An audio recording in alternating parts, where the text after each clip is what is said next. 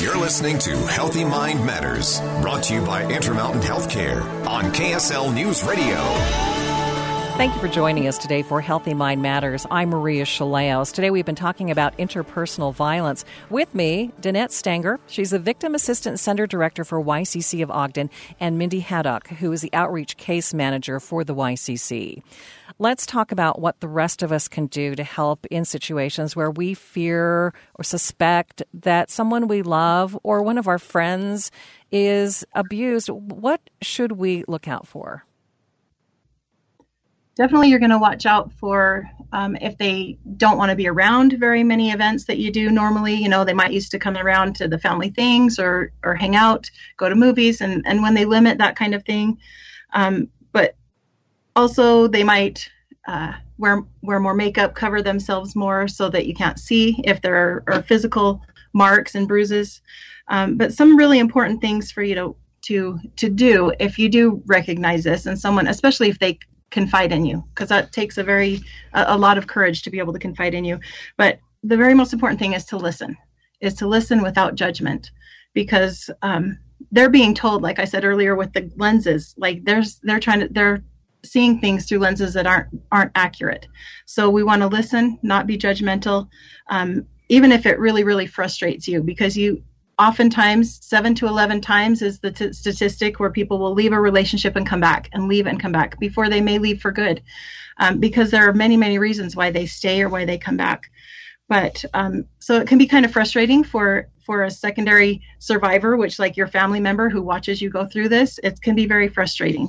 But there's something that i really want to point out called a trauma bond or a traumatic bond and that's something that's created between someone who abuses you.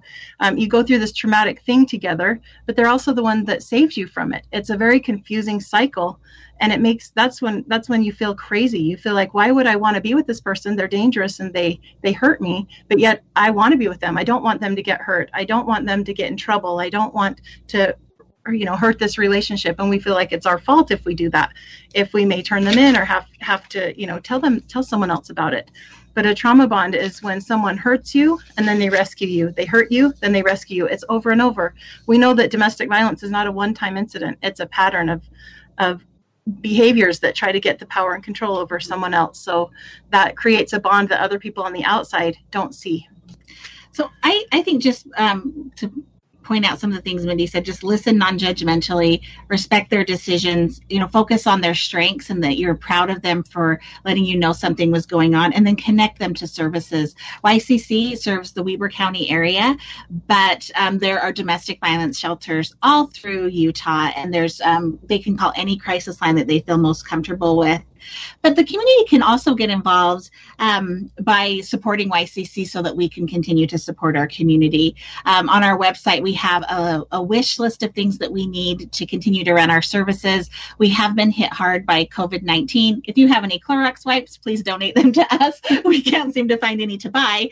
Um, but donate to us, um, support our events, so follow our social media. We're on um, Facebook and Instagram and Twitter where we're trying to send out supportive messages and, and knowledge and information to the community.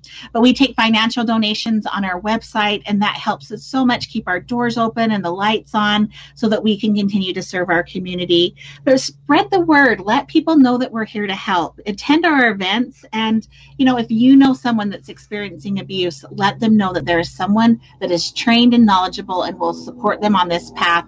And uh, all of our services here at YCC are free and confidential. And again, you don't have to come in and sleep in the shelter to get services, and um, you never will be required to make a police report. That will be up to the individual and their circumstances because we know that there's times that people don't feel safe doing so. And um, that's kind of in a nutshell what we want people to know. We're here, we're here to help, and please call us. Any final thoughts on those folks who just are resistant and scared to come forward? What would you tell them? Oh, that's a great question. Um, you can be anonymous. Um, you can just start that first phone call. You can just stay on the line and listen. And we're just going to tell you a couple of things that we want you to know. We believe you. We care about you. You deserve to be happy. You deserve to be safe. And so do your children. And there is a way that you can find those things in your life. And we're going to help you do that. All right, let's give the numbers again. And Danette and Mindy, thank you so much for your time today. The numbers again for the domestic violence hotline 801 392 7273, or the sexual assault hotline, the rape crisis line, is 801 394 6552.